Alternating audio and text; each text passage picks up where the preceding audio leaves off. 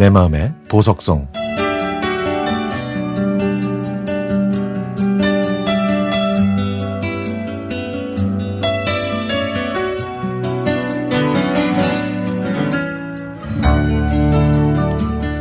저는 어렸을 때 부모님과 헤어지고 고모와 함께 살았습니다.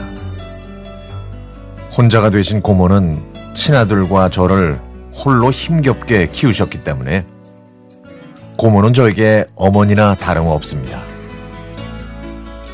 고모는 혼자서 외조부와 외조모를 부양하셨고 형제들 뒷바라지와 저희 육아까지 책임지면서 한평생을 사셨죠. 저는 고모의 이런 모습을 보고 자라서 제가 어른이 되면 고모를 모시고 행복하게 해드리겠다고 다짐했습니다. 고모는 생계를 위해서 오랫동안 간병하는 일을 하셨는데 환자분들을 성심성의껏 돌보신 덕에 고모를 찾는 환자분들이 많았다고 합니다. 제가 성공해서 고생하시는 고모에게 효도하고 제가 결혼할 때 하객들 앞에서 고모의 업적들을 알리겠다고 다짐할 정도로 고모는 제 롤 모델이자 우상이며 저의 전부였죠. 2021년 3월 저는 일을 마치고 버스를 타고 숙소로 가다가 사촌 형한테 전화를 받았습니다. 사촌 형과는 전화 통화를 거의 하지 않았기 때문에 조금 이상했죠.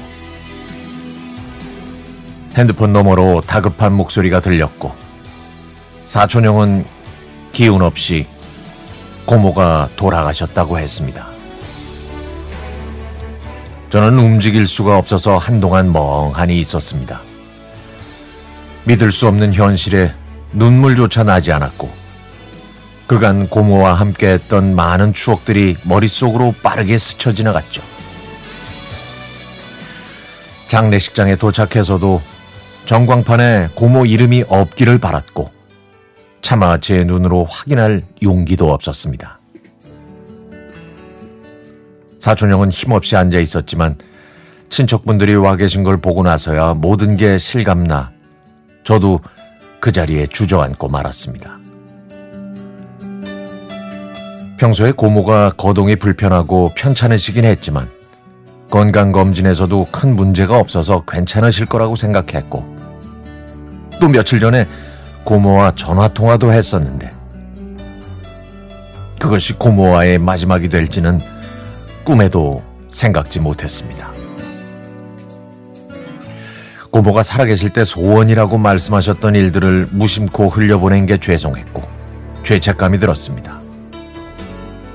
고모의 힘든 상황을 제대로 알려고 하지 않았던 제가 싫었고 잘해드리지 못한 게 후회됐죠.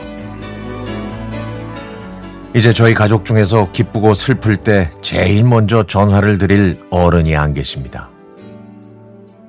저희에게 좋은 일이 있을 때 가장 기뻐하셨을 고모를 이제 더 이상 뵐 수 없다는 사실이 믿겨지질 않네요. 아직도 고모와 함께했던 추억들이 제 머릿속에서 필름처럼 흘러갑니다. 우물에 빠질 뻔한 저를 구해주셨고, 제가 철없이 말썽을 부려도 모두 받아주셨으며, 학창 시절에는 제 진로 상담을 위해 학교에 가셨던 일까지도.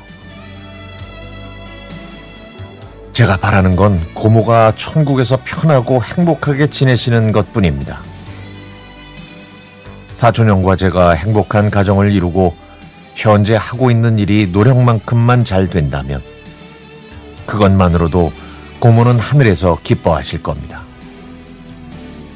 오직 가족을 위해 자신을 온전히 희생하신 고모 임순자 마틸다에게 고맙다는 말씀을 올립니다.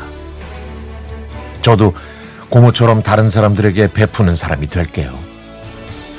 고모, 저를 키워주셔서 고맙습니다. 고모는 하늘에 계시지만 제가 마음속으로 자주 연락드릴게요. 사랑합니다.